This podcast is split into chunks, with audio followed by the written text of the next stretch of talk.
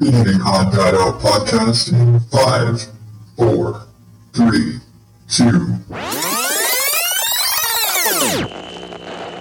This feed has been intercepted by Operation Switcheroo. We control what you listen to now. Stand by for a podcast about something. They are located at apodcastaboutsomething.com or on Twitter at APA something. Something, nothing, anything, and everything. A podcast about something.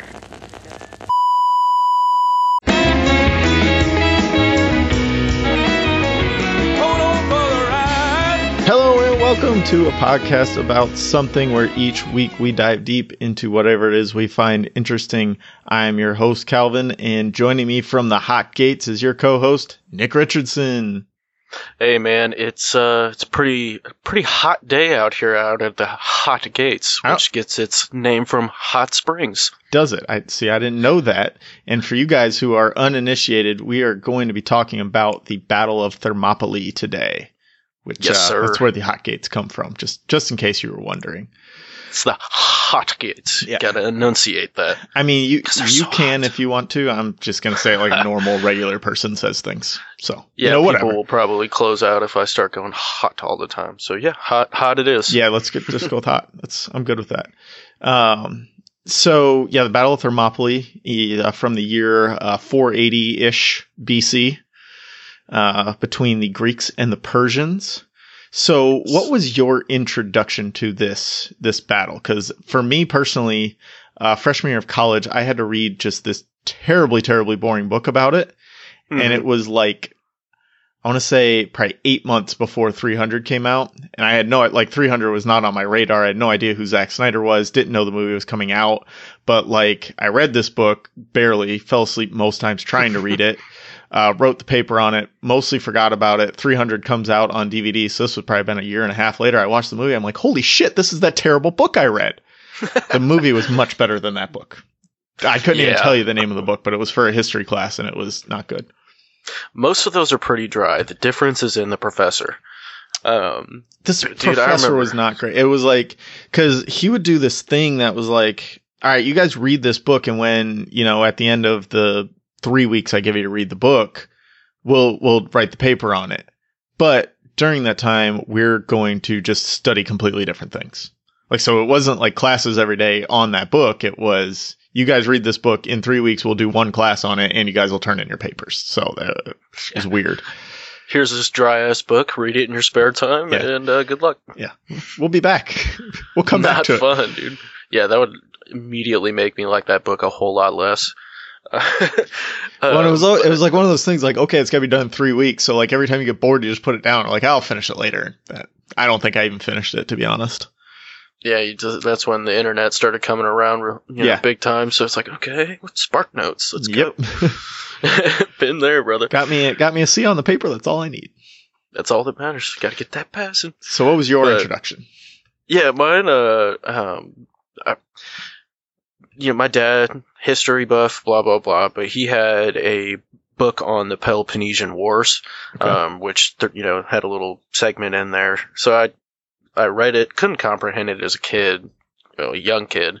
So my real introduction was high school. Um, which was your standard, you know, in the Battle of Thermopylae, and the Spartans are amazing, and they're impervious to, to everything, but they all died. So, you know, beware of that. I'm Um, impervious to everything except death. yes, death comes for us all, my friend. Yes, Uh, not today. Not today, It's a little thank preview God. for next week for you people out there. right? We got to get this one out in Yeah. first place. When I got to college is when it got really fun. Mhm. I had to read one of those dry ass books, you know, again. wonder if it was the same my book. professor, possibly Had like an Um, orange cover. That's all I remember about it.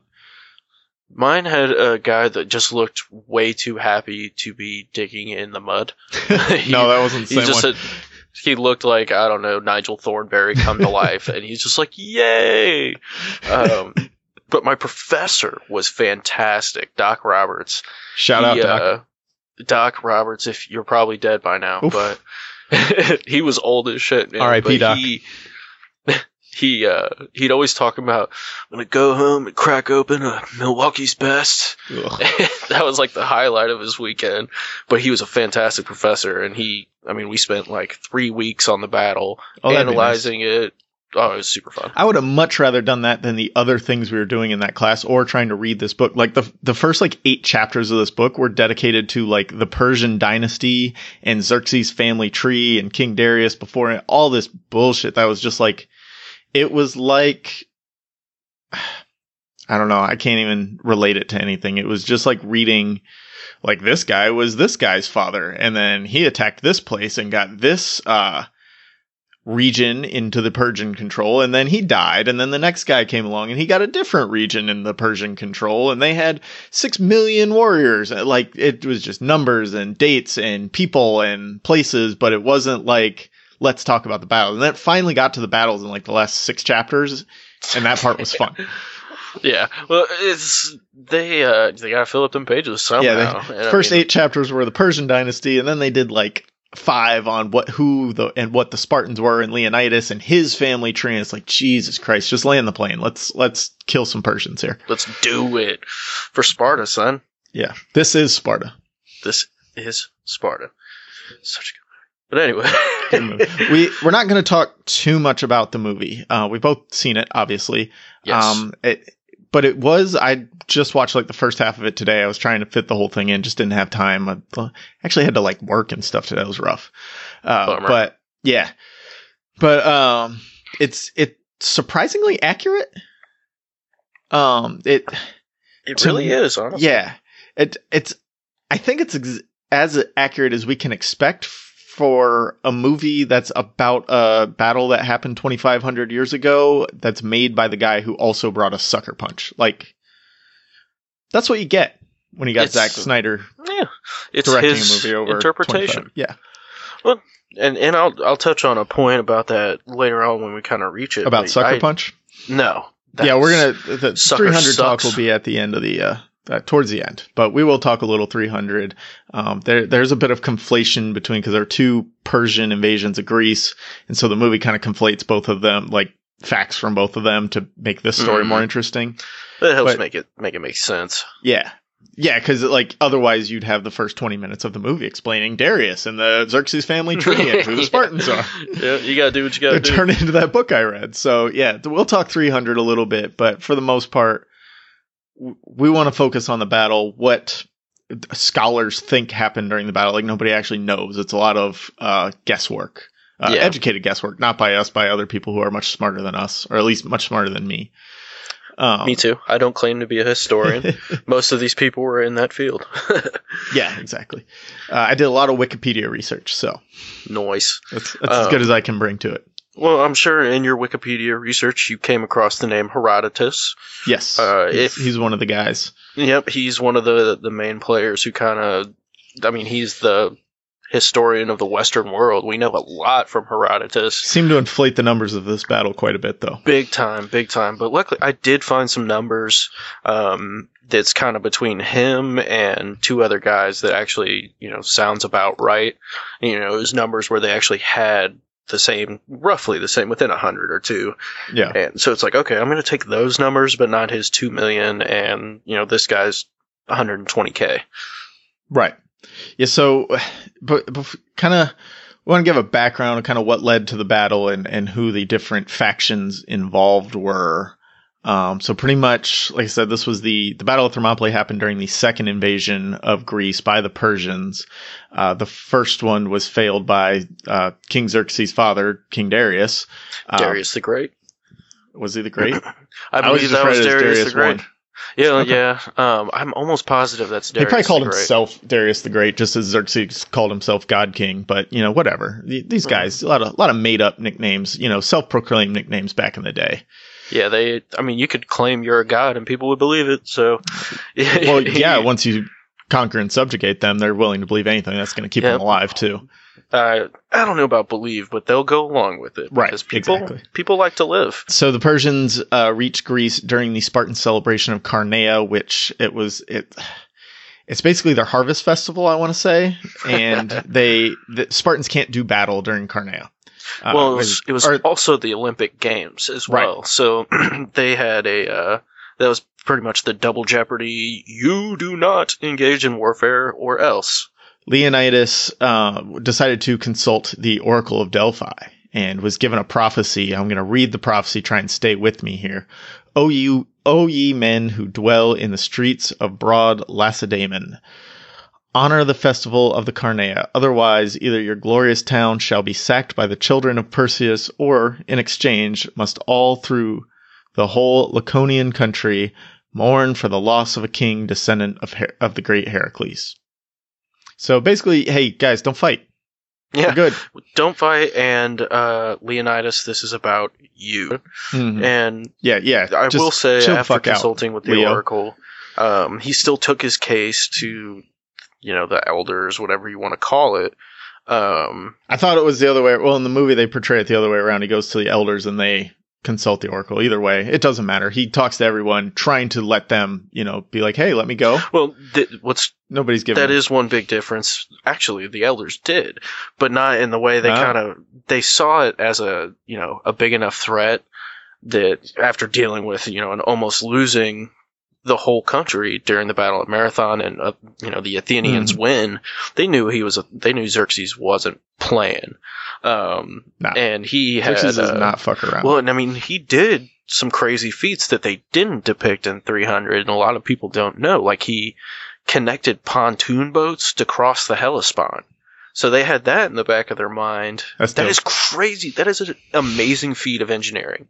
And I mean, Yeah, Nick did a lot more research for this than I did. I, I had a pretty stacked week at work, uh, so he's going to be throwing this shit at me all day, and I, I'm I, I love it. I I really like the idea of this battle, which is weird because of my first introduction to Mhm. it was so terrible. so dry. Yeah, it's hard.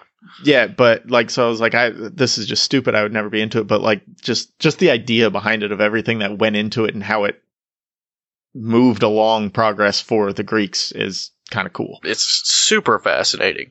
And I mean, it's one of the hinge points of history, which, which Yeah. I just fascinates the shit out of me. We'd, we'd all be Asian right now if this didn't happen. Oh, man. We'll we'll get to that when we get to that. but yeah, they uh you know, so he he has made this giant army come with him, and I mean they hugely inflate numbers most of the time, but it's still massive. And uh to move them along while crossing the Hellespont and just starting to roll up town. So I mean there was fear brewing among a non fearful people. Which I've Mhm. yeah, the the Spartans uh they they're always ready for battle. that's what that's And what they so do. it's it's weird to see them not like be a little uh, hesitant to go into a battle. But yeah, like you said, he Leonidas, you know, he consulted the oracle, he consulted the elders. The elders kind of went along with him, uh, basically bringing his bodyguard, his 300 bodyguards to battle, Yes. and that's how they got there. Yep. Is they, he couldn't call his full army, couldn't Mhm. go into full on war, but he could, you know, go for a Yeah. stroll with his bodyguard, go scout as they put it in the movie. But Yeah. they also only took those 300 men that had sons, which I thought was super Yes. dope as well. Because I think you would have to to give into that as like I don't know, you'd have to make that concession because then you're not costing the state anything, and ultimately the state of they. Sparta. They, they have uh, warriors to replace the warriors you're about to lose. Exactly. Because everybody, everybody kind of knew going in that this is a suicide mission. right? And he didn't have the full support of the state, so he was going to have to get it on the way, which is crazy when you think about it. Like, hey, go out there and see if you can get some people. And there were, um, there were like, yeah, there were several factions involved. We have the Spartans and the Persians, and then there were uh, several other Greek factions in there as well, helping the Spartans. You know, give us a little background on on all these people. There was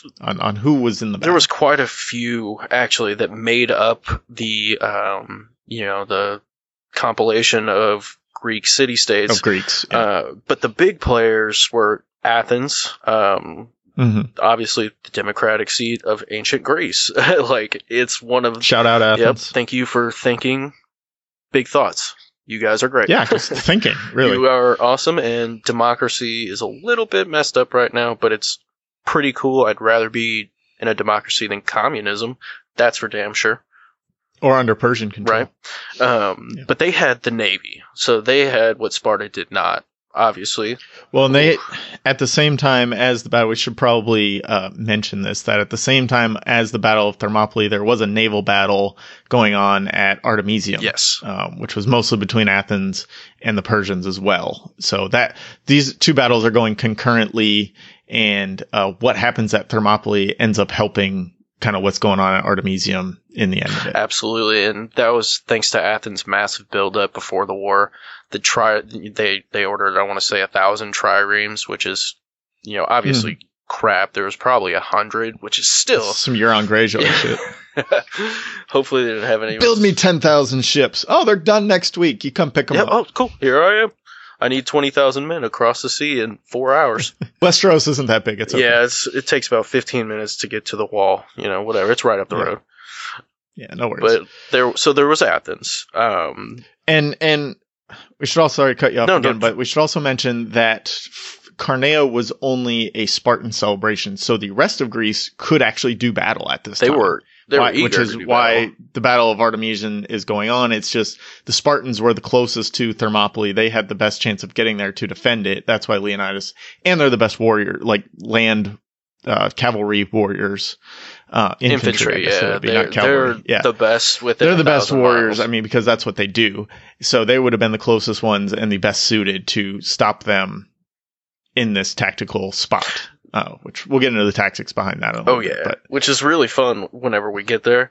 Um, Yeah. So yeah, the, the excited about that Spartans obviously a major, major player.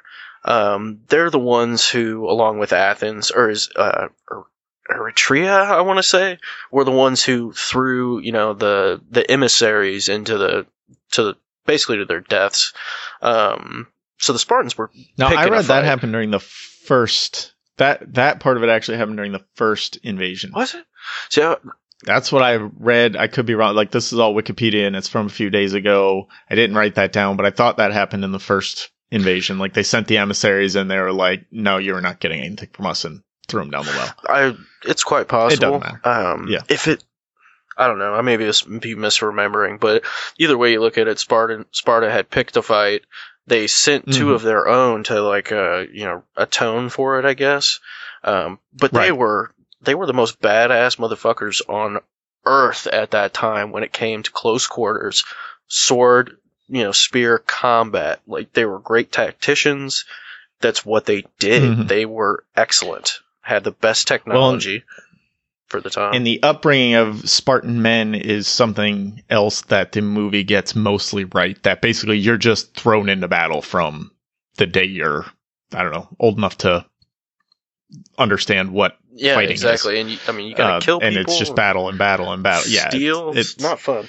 I don't know about the whole thing about sending them out to to fight a wolf all alone. Like that might be a little. Um, In the snow, barefoot. Fabricated.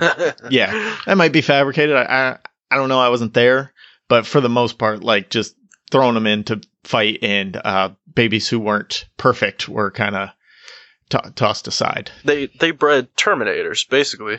Yeah. Um, well armored, well you know, trained Terminators, and uh, that's kind of how I've always looked at the Spartans, which I find awesome. They got the you know the best of the best armor. That's really their like entire GDP of the year. Sweet six pack eggs. Yeah, no kidding.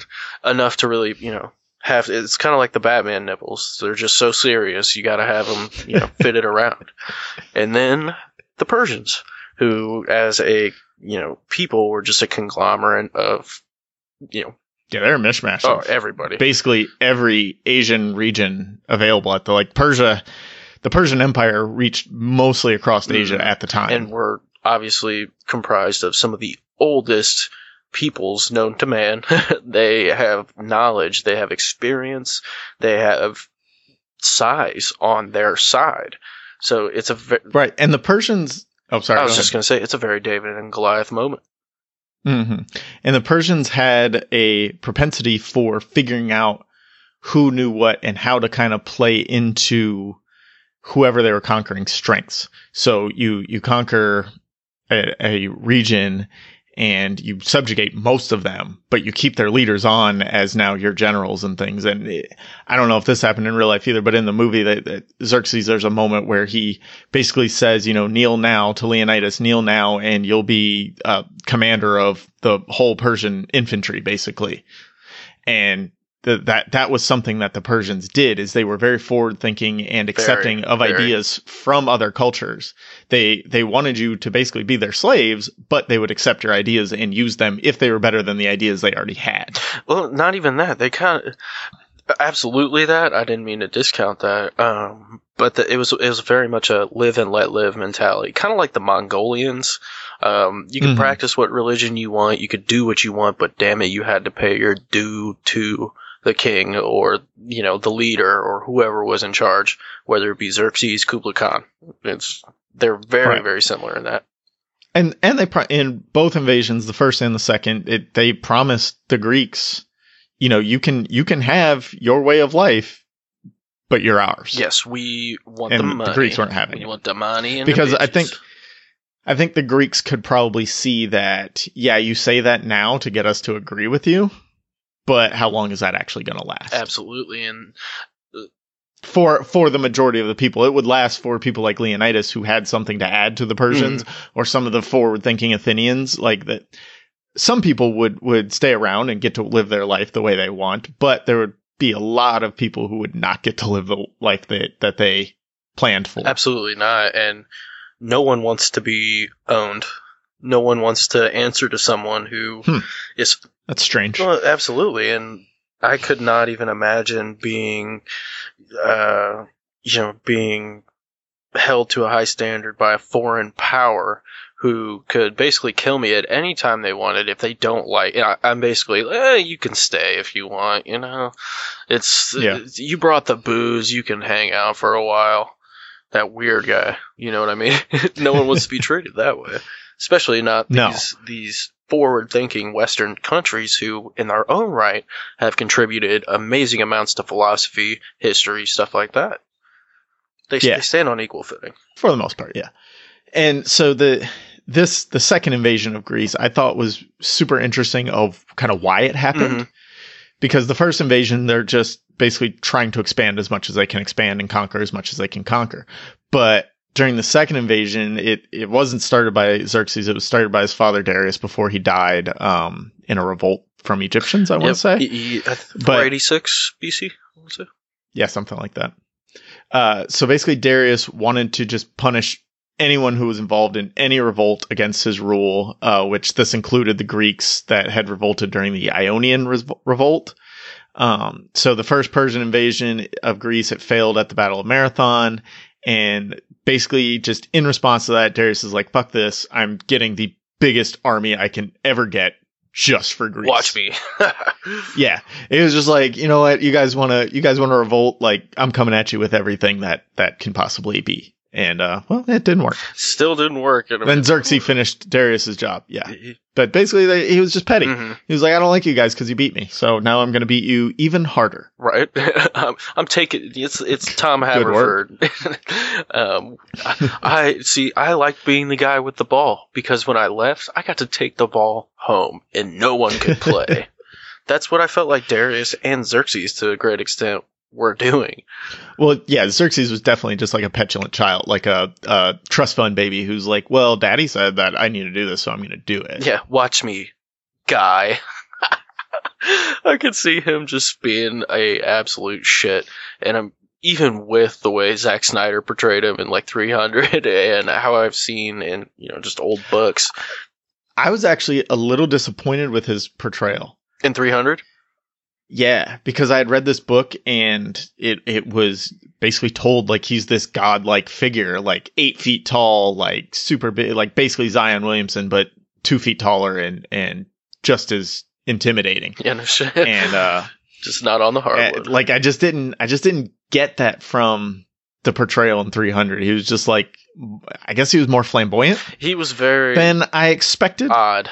Um, which I, kind of also goes with the the Persian style of like he he fashions himself a god. So he's going to do whatever the hell he wants and be who he wants. And as forward thinking you know the, he he reminded me more of like Oberyn Martell like pansexual I'm just going to do whatever the hell I That's want a great analogy, actually. yeah uh that Wants rather than just like this domineering figure of like that dude's fucking scary He's not a he's not a Leonidas figure. He's not a, like a Thor type guy who's just eight right feet tall, there you go blonde, and gigantic muscles. He's he's a more of a thinker, um, which I Yeah. thought was cool. He's a ruthless thinker, but dude was a, a yeah, great tactician. disappointed is is right because anytime I've seen the movie since then, like I, I do like his portrayal in that movie. It just wasn't that it subverted my expectations when I went. I was expecting them to like put Shaq in there, basically. It was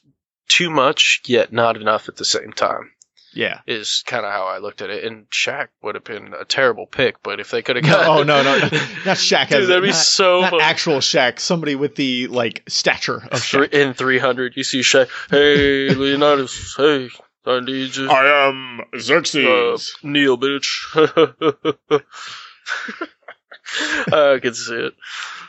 Sorry. That was a tangent Sorry, on mine. Shaq. Yeah. Shaq, if you're listening, you the man.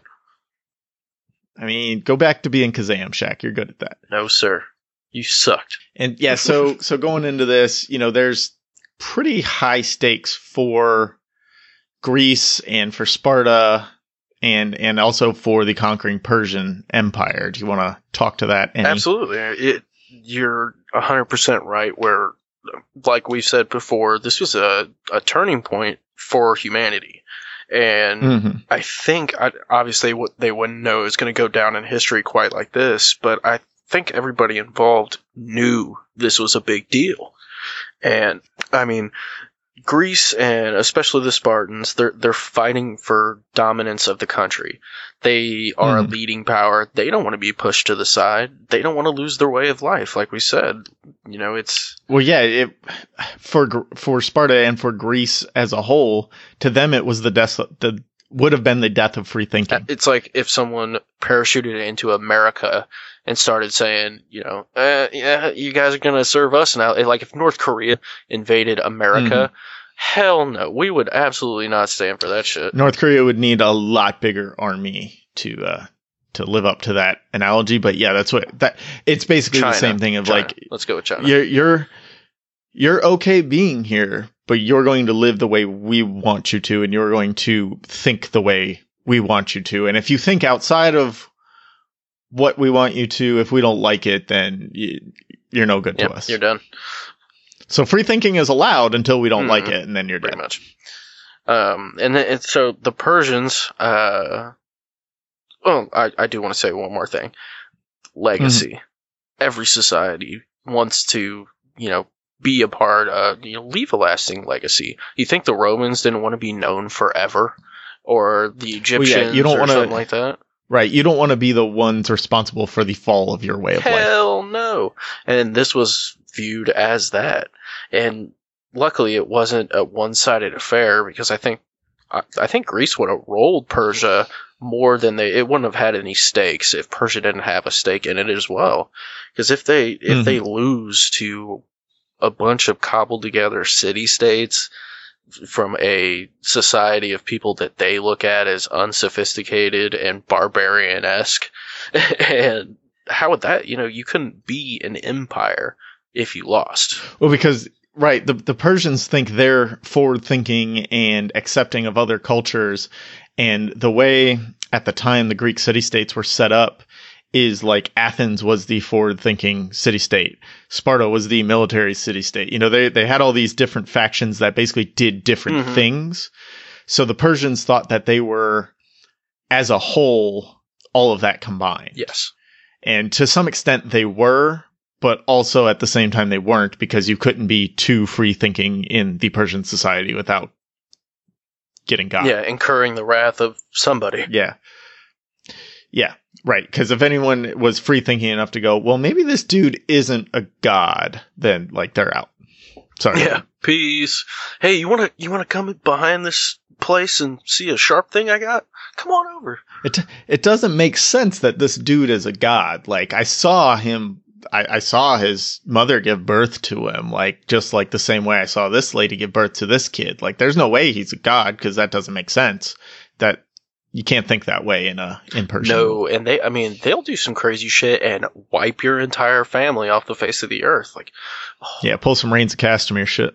dude, I wonder if uh, Xerxes had his own Rains of Castamere that he played.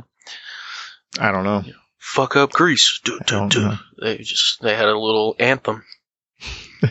Yeah, it would it would just be fo- solely focused on like how they can beat Greece. like they're not even worried about anything else at this point. Egypt sucks. Greece is worse. And a lot of tambourines and probably some, you know, some bells of some kind. That'd be fascinating. Well, and another thing kind of at stake for the Persians here, Greece was kind of a gateway to the rest of Europe. Yes, and Greece is, you know, kind of in the in the southern portion of Europe. If my geography is correct, I'm not great at geography, but if you conquer Greece, you get their armies, which were vast and good, mm-hmm. And you also get a gateway to the rest of Europe. Yes, you you absolutely. find you find ways in, and you you have the you have the Spartans who you let them continuing living their way of life and raising warriors. So now you have an army of great warriors. You also have them teach your armies how to fight the way they fight. Uh, the Athenians had a great army and a great navy as well. You inherit that as as you conquer Greece. So I mean, there was more to it than Persia just being petty and mad Yes. that they revolted Mhm. But at the same time they were mad and petty because they revolted. that was their. I think the the gateway to the the western part of Europe. I want to say was Mhm. almost a secondary concern because oh my god, the Greeks besmirched besmirched my father's legacy and his honor. I gotta redeem. I gotta make my legacy better again. I gotta patch that up. But you're hundred percent right, dude. If they if they got through Greece, most of those societies were pretty primitive at the time still, you know, compared to these warring Mhm. powers, but but still. I can't imagine we would never have so much free thinking. We probably never had the crusades, but we'd never have the renaissance either. that might be okay. Hmm, Yeah. Crusades weren't always uh, as great as Robin Hood makes them out to be. No. Shout out Kevin Costner. so you know we're we're like halfway through this thing. Should we actually talk about the battle at some point? Definitely, dude. So the Spartans took to. They decided that they were going to take the fight closer to the Persians. They weren't just going to wait where they were. They wanted to go to Thermopylae, the the south side of Thermopylae, uh, where this uh, Yes. structure called the Hot Gates lies. And the Hot Gates is this narrow passageway uh, with kind of a wall built into one side, and then if you get far far enough over to the wall, it's basically just cliffs that Mhm. you'll. It, it's not a sheer cliff like they show in the movie, but it's still like uh, cliffs and valleys. Like it's not stable ground once you kind of get off to the side of the wall. So this was a very strategic position for them Yep. because they could use their smaller numbers to their advantage at that point and kind of block this area off. Uh, they th- so they they got the hot gates, they got the cliffs, and then uh, there's an interesting on the mountains to the other side. There's a pass that could be used to outflank the Greeks. The Greeks uh, have if somebody were to find Sons it somehow. guns. But they I don't know. they I, don't, I don't know how that would happen. perfect Maybe we'll, place we'll to look into that. Um, well, they they knew, like you said, they were gonna want to roll Yeah, they knew up what they were doing. Greece, so that was the place to do it. That was access to southern Greece. Off the cliffs was the sea. Um, you know, at a distance, so the Athenians parked right there. Yeah, they had a And blockade. just- Yep. You can't get in through the sea, and if you're in that funnel place, that takes away the Persians' best Mhm. units, which are their cavalry. Right. Their their numbers don't count for anything when in an open field when you have 10,000 versus 7,000 and we'll get into the, the actual numbers on each side like like the 10,000 is going to overwhelm the 7,000 in uh, quite easily because you can flank and and do all that stuff. But when Mm-hmm. right, but when you're going 10,000 against 7,000 and the 7,000 have their backs to walls, you can't get around. You have to go head to head with them. So you can only fight you know that that front line versus that front line. You can't do anything else. Um, you got to go through them. right and which that's is tough. yeah that's hard especially with how the greeks fight so let's talk Yes. numbers on each side what what it. did you find for the persians Okay, for the Persians, um, and this is from Herodotus to basically every other. So 2.6 million men Yeah, was was Herodotus. Herodotus said. Um, 4 million was another one by a contemporary. Mhm. Most people fall, let it fall on between 120,000 to 300,000. yeah that's where modern scholars are right in that I'm I'm going with a, around 100,000. I, I don't even think it's that high. Is that just be impossible? The logistics of that in ancient times? No way. No Yeah. way. so yeah my, my note was anywhere from 120000 to 4 million people in the persian army depending on who you ask you know it's uh, Yes, exactly. depending on, on which way you're ra- if you're rounding up or down Yeah, no kidding. Just round up a few, you know, make it sound cool.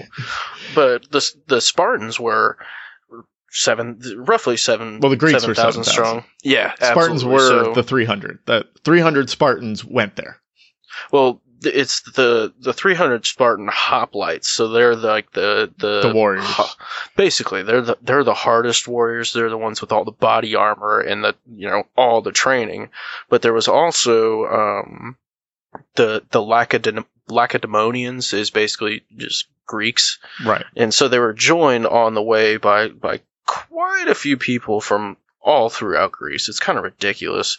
I mean, you got the the rest of the Spartans, the Mantineans, the Tegeans, the Arcadians, which you hear about, Mhm. um, and 50 other things, but the big ones are the Phocians, Yep. the Arcadians, and the Lacedaemonians slash 300 Spartans. Those are your big, big players, specifically because those Phocians were the 1,000 really set hard. to. pronouncing ancient greek words Yes, yes. I'll Most of that. it comes from Dan Carlin's Hardcore History. I had to uh, like you you sent me the outline for this and Mm-hmm. you to your credit you spelled thermopylae correctly and I'm like that can't be right and I have to I had to google it and I've I've looked at the word thermopylae like a hundred times probably and I was like ah no that, he didn't spell it right let me look it up and it, you had it right I misspell it all There- the time. yeah it's still. very easy word to misspell Well, shit, son. This is America. I don't want to spell stuff like that. I spelled it that way so that's how it's spelt damn it I seen it that way I it. I seen it. You kill someone with your bare hands. I seen it. but the you mentioned a uh, you know something that possibly could undo the the Spartan force if they you know possibly got a pass, if you will. oh we're gonna talk Um, about that now Uh, we can throw it out there if you want. no was let later. me let me say this. So there, we've established there's a pass. yep The. Phocians were set to guard Oh, that's right, pass. That's so they're you know they're responsible for Those, this. That in those mind, Phocians y'all. like their sleep. Let's, you know, they they were a groggy type. they were a bit groggy and you know, there's bitches. there were no Spartans. We'll say that. Mm. No, so if you look at it this way, it's basically you have your all star point guard, and then he's got you know your your rest of your starting five who are you know maybe I don't know really good. You know, you could win J- a finals with them. JJ Redick's got to be on your team, all right? And that's who the Phocians were. They're JJ Redick. They're specialists. They didn't belong protecting the pass by themselves. Let's say that. Mm, They're more Jimmer for Jimmer Fredette. I'm going with that one. You, you can't put JJ Redick on LeBron James and expect him to defend. Can't put or Derrick Jimmer Rose on LeBron James. I'm still bitter about uh, Bulls losing to the, the Cavs. That's a different story. Yeah, well, let's let's not talk about you know let's not get too deep in the weeds there. Let's talk about the Greeks' tactics versus the Persians' tactics, how they expected to fight. Uh, how about you go over what the Greeks do did, and I'll go over what the Persians did. Sounds mix good. it up. Um, you touched on what the Greeks, you know, their tactic of being in a defensive position, and for once they weren't the Mm-hmm. attacking force. Obviously, you're outnumbered, so they played the they rope a doped them. They played the long game. They made their numbers count for nothing. They made sure they, you know, quote unquote, couldn't be flanked. They picked the best geographical Mhm. position. There's not much else you can do to play a defensive, you know, play a defensive scheme. Right. Yeah, and uh, like they defended the hot gates. That that was their spot. And then with the the Greek phalanx, like there was no, way through and that. I obviously missed that. I shouldn't have. But the phalanx was their most famous tactic, and when it's in, you know, when it's tight and it's sound, and they can basically not focus on being flanked twenty four seven. You can. It's just water on rock, man. It you will cut them Mhm. down constantly. It's the best defensive, you know, scheme in most of ancient combat next to like the Roman legions. They basically stole from the phalanx too. the Unsullied as well in Game of Thrones. Yes. we got a lot Yep. of Game of Thrones uh, teasers in here, if you will.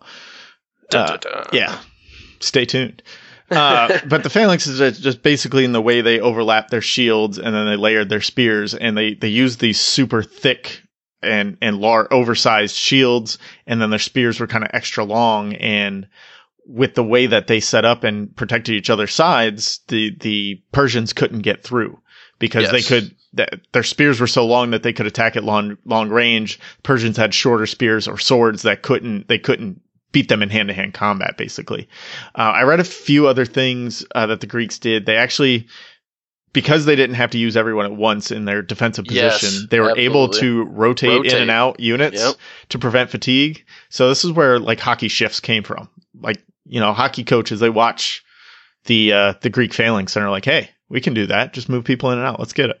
But I mean, isn't that so cool that they they had the the wherewithal to do something like that? So they wearing the armor they got, and 300 fucked this up so bad. They're not Yeah, 'cause they don't wear any armor. Yeah, th- these dudes are covered head to toe in co- you know copper, bronze armor, Mhm. and that stuff back then was tough. Basically, if if the Persians weren't up close firing arrows at them, those were completely useless, and they had Yep. giant shields, which protected the man next to them as well as themselves. And they're they were so good with spears; it's ridiculous because that's their the focus of the phalanx. I mean, they precision Yeah, the strikers. shields the shields only do so good.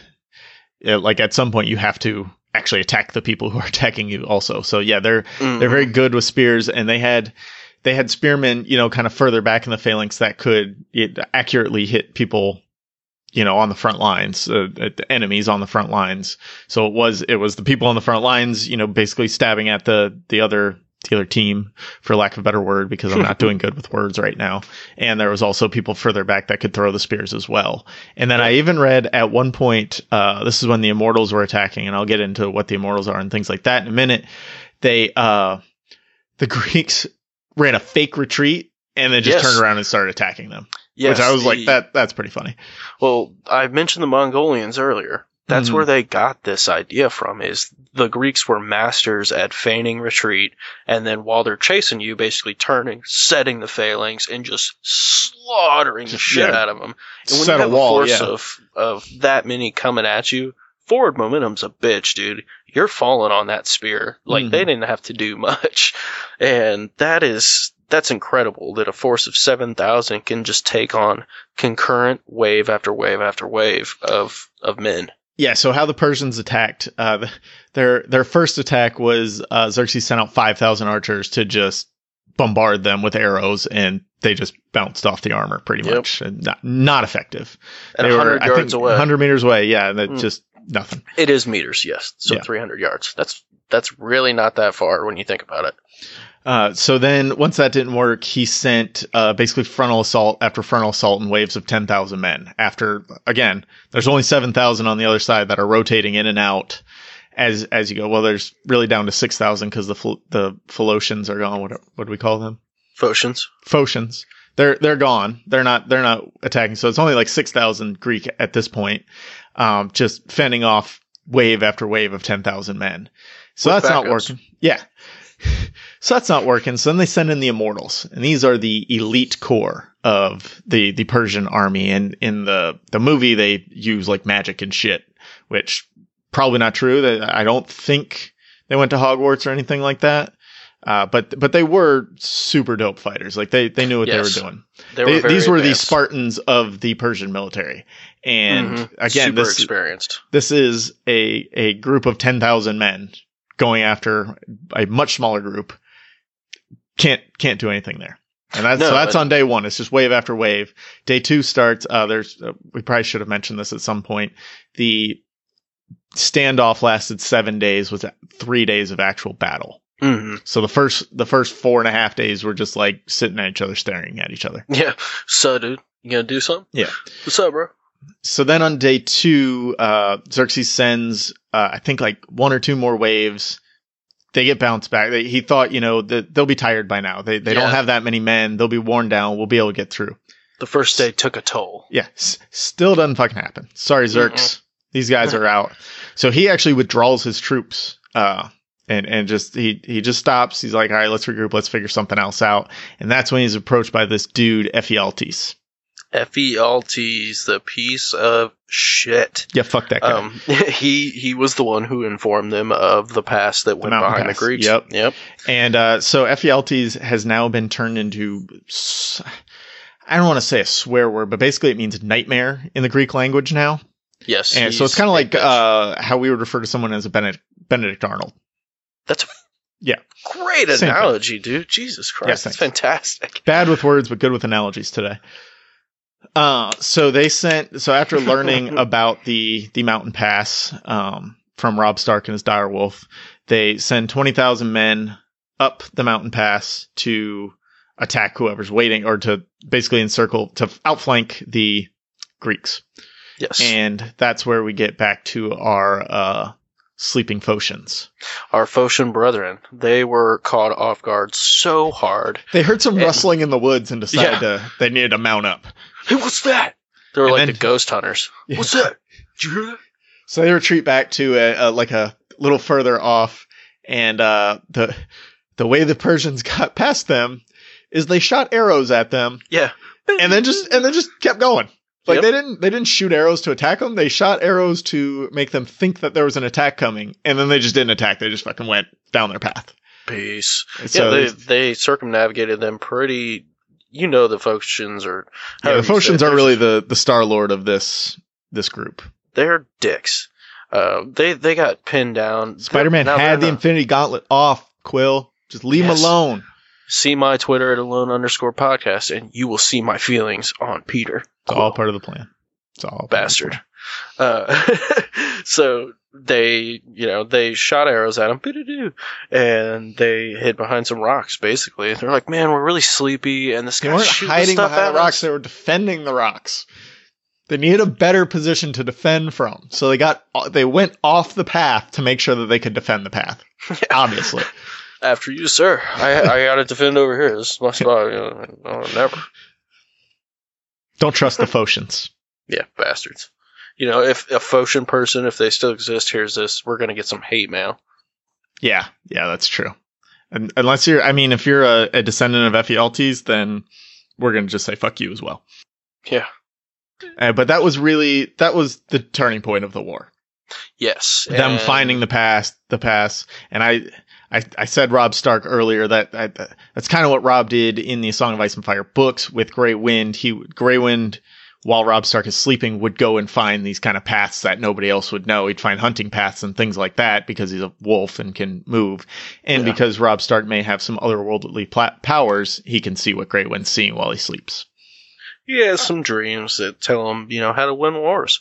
Yeah. And unfortunately, this was the undoing of the Greeks. They, uh, they just they didn't give credit where credit was due. Um, you know that if they're trying to blow through you anyways, if they find a, you can't defend twenty thousand men th- through that. And Leonidas knew he was fucked. Held a quick war council and said, "All right, y'all." Most of you got to bounce. yeah, he said if you know- want to go, you can go, and Mhm. Well, to his there's- credit, there's a lot of people stayed. There's Yeah. Well, there's yeah, debate about whether he told them to go or whether he ordered them to go. Which or whether they just went. yeah, which I, I'm sure it was probably a combination of. I can tell you what, the Phocians, they just left. They, they didn't give a shit. They never were seen again. they just kind of they ghosted themselves because they're such assholes. Goddamn But after- After they held their war council, um, you're right. Quite a few men stayed behind. Nearly two thousand is what uh, what I Mhm. read, um, comprising of you know all kinds of different people. Yeah, and then they, on that last day, for their last stand, they, they actually met the Persians out in open field battle. They they weren't defending the hot gates anymore at this point. They basically wanted to go down in a last stand. Uh, they some you know some people say it was to allow time for the the Greeks who were escaping to escape and, and go back and tell their stories. Some say it was to create like a rear guard for them. They, you know, Mhm. there's a lot of others just say like they're tired of fighting. Like there's a lot of different theories on why they did this, but I, I think it, it's kind of a probably a combination of everything. Absolutely. I think they 3,000 or however many survived that were able to get away. That that's people they can find another day. Now, anything smaller than the 2k men that, that remain probably would have been a, a completely ineffective rear guard. So, it's it's I I always struggle with it. Would that still happen today? Like I I I know there's acts of bravery to save a comrade, but to have the wherewithal as a unit on the ground like that, comprised of people already at war with each other, most likely, you know, between Greek city states, and having the wherewithal to go, okay, there's the big picture here. I gotta stay and die. this Yeah. sucks. Well, and they, they have this, this adage of, you know, come back wearing your shield or on it, which was a real Spartan adage at the time. Uh, so that, that that's kind of what they looked as Spartans. That's what they looked forward to. I don't know if all of the uh, different Greeks looked forward to that, but definitely the No, Spartans not. did. Absolutely. And then luckily they got their, their glorious end. Yes, they did. They did. They did. Most of them. Well, I guess all of them. All yeah, all of them died. All the ones that stayed behind. A lot of people died there. Well, it's, unfortunately, they couldn't. Rem- you know, they came out to to fight in open battle, so Xerxes was able to use his cavalry. Well, yeah, they just and fucked it was They over just after that. closed in on. They had them fully encircled. They just closed in on them. It, it was kind of like again back to Game of Thrones, like the Battle of the Bastards before the Vale Army shows Mhm. up. It just collapses down on the the Greeks at that point. Yeah, and God, that would be so. That'd be a shitty way to die. Just Yeah. basically standing there waiting to get killed. the The movie does a much better job of like we're just gonna stand here and get shot with a bunch of fucking arrows. yeah, That's a little better. it's a Uh, free for all, and we're getting shot. So Yeah, we and we've ta- we've talked a lot about 300. We're not going to talk about the sequel at all because it was bad, and I couldn't even tell It's you what happened. movie I've ever fucking Yeah, Well, that's that might be going a little far. There's I've seen worse movies. hey now, hey. I've seen a lot of bad movies, um, but it, it was mostly forgettable, not very good. We won't talk about it because it, it and it doesn't deal with this battle at all, anyways. No, Uh, so let's just talk a little bit real life, quote unquote, you know, as much as scholars think happened versus what happened in the movie. Uh, that the main thing is that there were a lot more Greeks there, obviously. Yes, um, they they really hyper. I would. It sounds weird to say it, but they hypersexualized it. Like they made Oh, it yeah. romantic and um, they inflated quite a quite a bit. But when you look at the facts, it's still fascinating. And Mhm. they were they were pretty spot on with a lot of stuff, surprising amounts of stuff. Yeah, and the the other thing that they they kind of fudged a little bit, and and I I can get why they did this is the kind of the Persian monsters and magic uh, coming at them, and I think a lot of that is probably rooted in the fact that these stories were told from pre- kind of like the movie is done. It's told by a survivor telling Mhm. the rest of the army, trying to build them up to go fight for their king. So you embellish that. You make it sound like the odds were much worse. And I think for a lot of these Spartans, like they had probably never seen somebody over six foot eight. So a seven foot tall person is going to look like a giant. Oh, especially uh, when they're like five three, five four. Right, exactly. You, they've never seen an elephant, so an elephant's going to look like a monster at that. Elephants and rhinos are going to look huge in comparison to anything that they've ever seen before.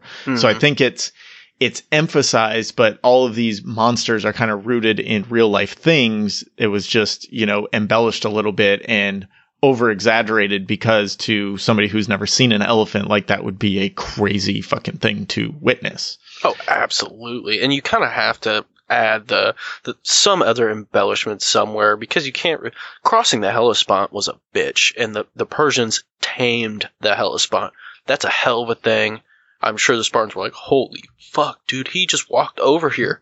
He walked, man," and they were they were probably freaking out. So you can't really show that on a movie and people being like, no.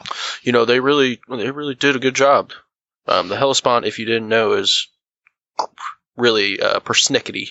It'll Oh. fuck you up. Yep, I guess so. Persnickety, I like that. Uh, so let's get into the aftermath of the battle. What happened? What what do we get from this battle? The the victor of the battle. Who won it? Who won? Who won the battle? Who won it? It was uh, obviously All the Greeks died, so the Greeks as a whole won this battle. Um, they I don't know that they won the battle. They definitely didn't win the battle. They win in the end. They, Um, they win the, the Actually, war. if you know, they did win this battle because they showed that the Persians can be sho- that can be slowed and they can suffer. yeah, it was like when Rocky cut Ivan. Drago that first time. Really, Yes, he is a man. He bleeds.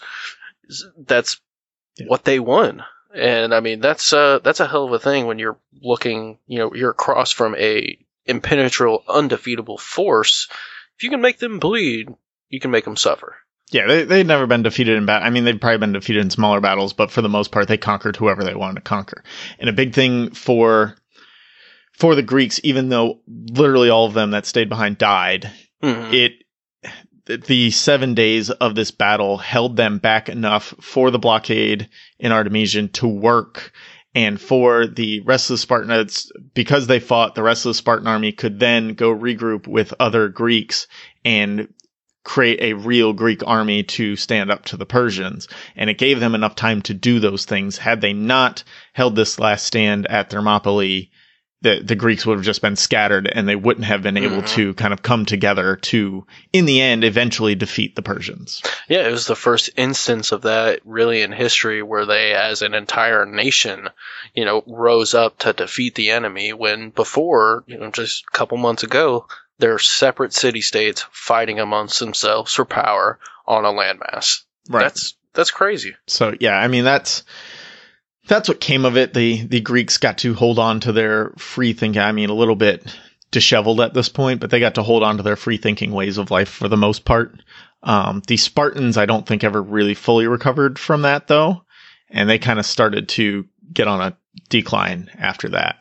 Uh, well, it, after the they defeated the lion in the room, so they never really needed uh, to be as as great anymore. And I think you're right; they lost a lot. They they bled a lot in the future battles. They they lost a ton of the male population. You can never really bring that back, but.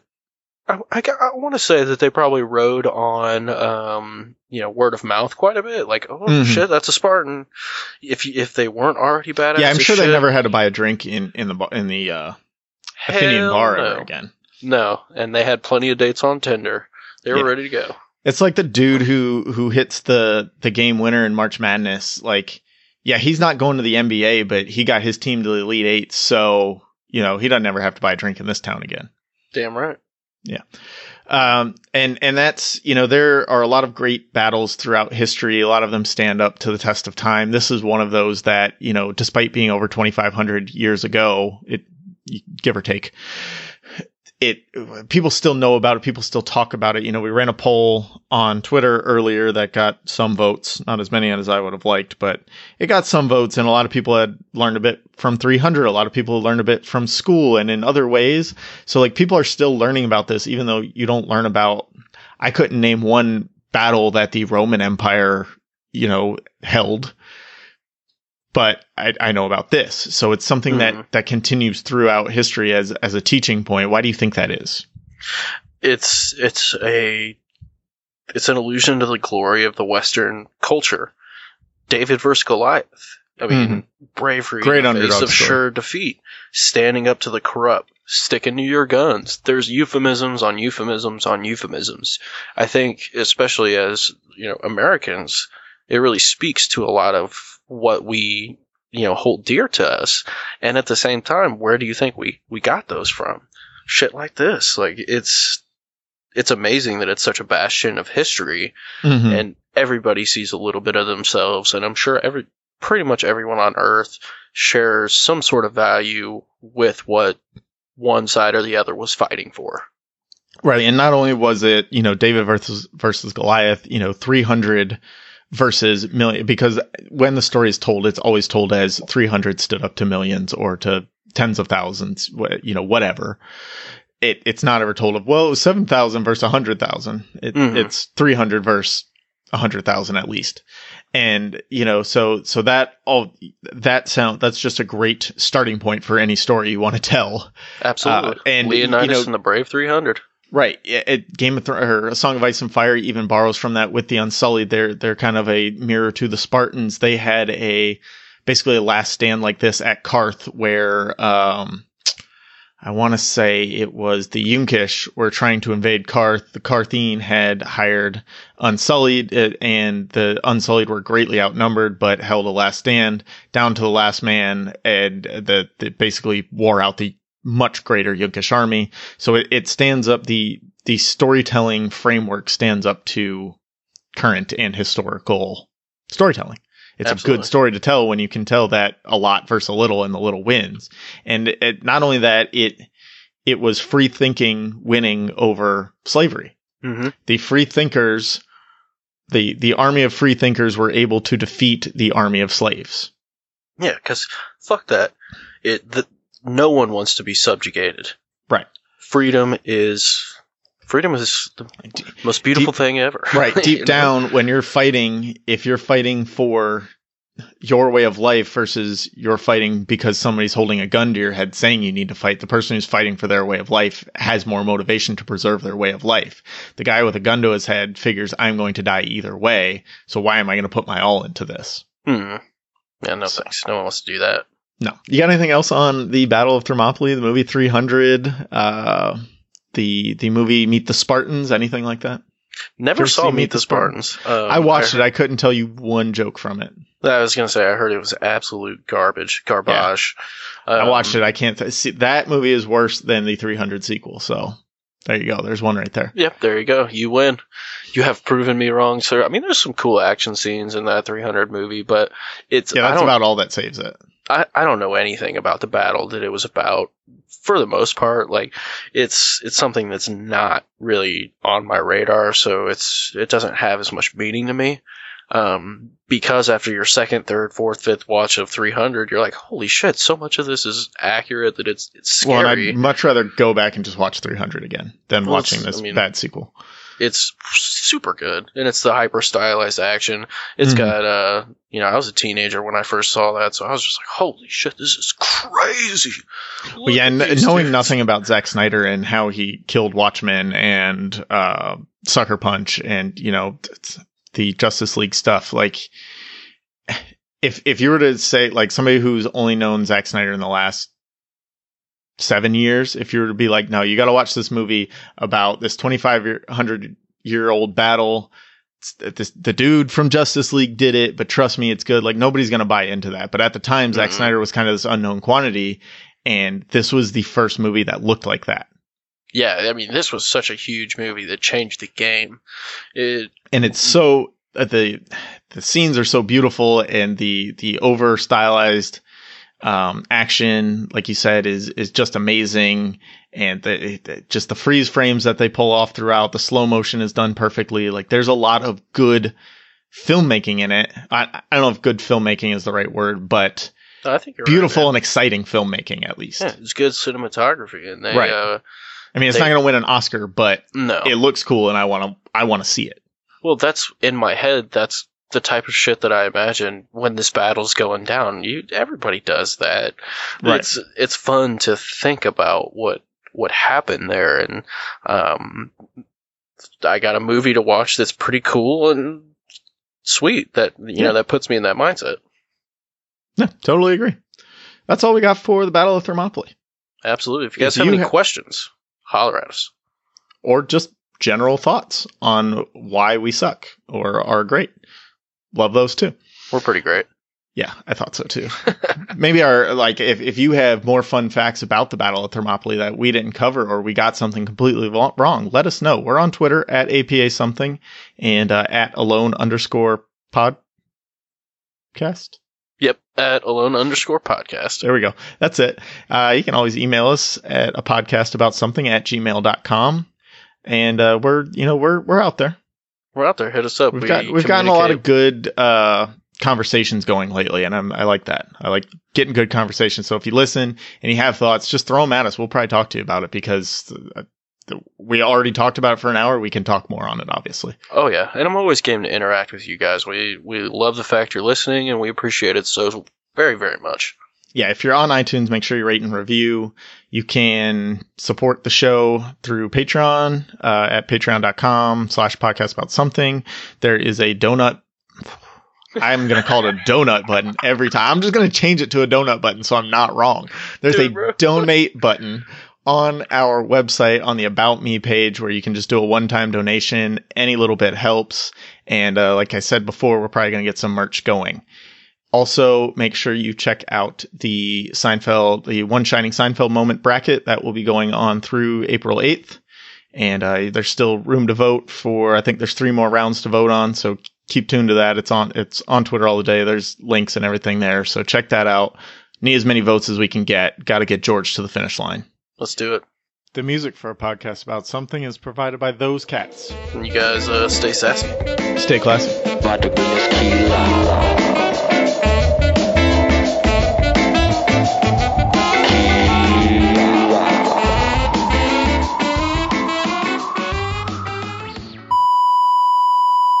We now return control of this feed to the original owner.